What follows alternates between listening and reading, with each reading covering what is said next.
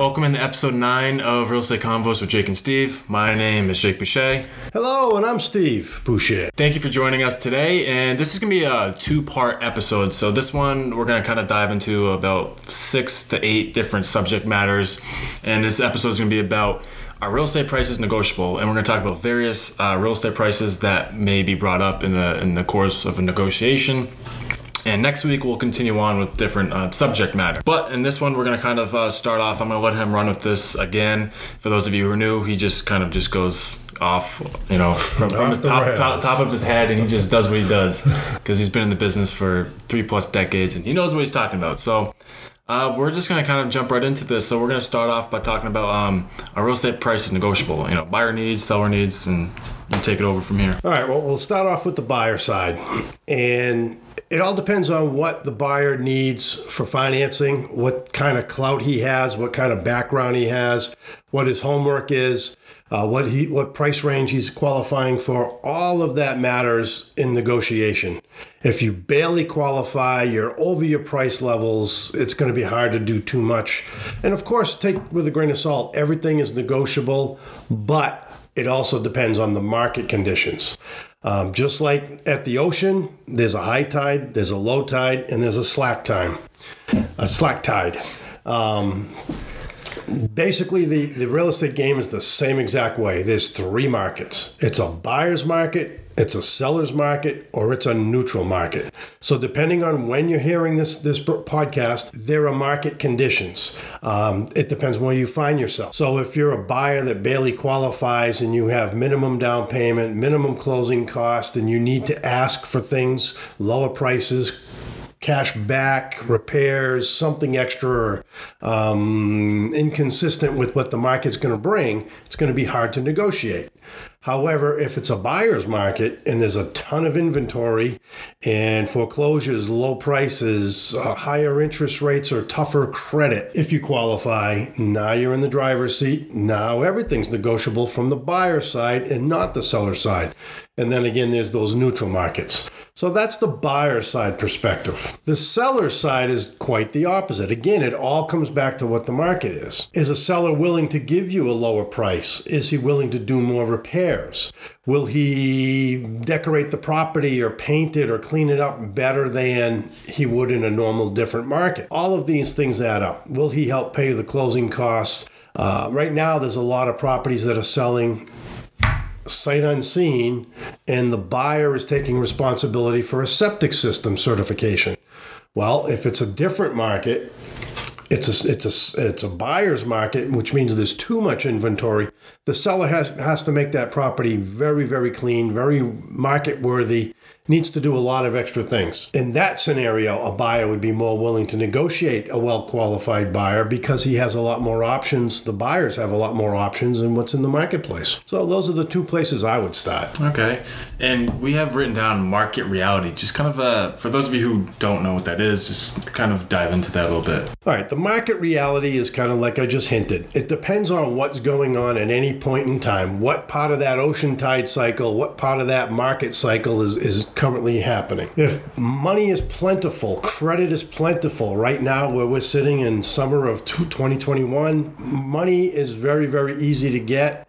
Uh, qualifying is getting easier to get. There's private funding that's easier to get. There's a limited inventory. So if you're a buyer, you're finding yourself chasing properties, multiple offers, overbidding. There's a lot of these issues going on in the market cycle. That has a massive impact. You can't offer or you can't negotiate price if you're the buyer in today's market because you're not going to get the property. Everyone else is putting cash down, bigger down payments, waiving appraisals, waiving the financing contingency mom and dad or grandma child, grandpa Charlie, they're buying the house cash with no contingencies at an overbid price.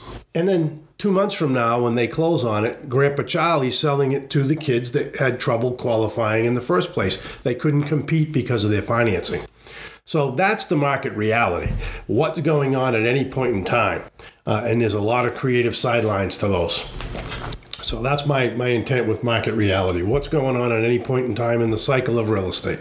Excellent. And property reality, how's it how's it different from market reality? Well, the profit Grand scheme of reality is basically what's the condition of the property. If you're a first time buyer going through FHA financing and it has a failed septic system, it's very hard to get that as a negotiable item. The- Why would the seller do that? They don't need to in this current environment.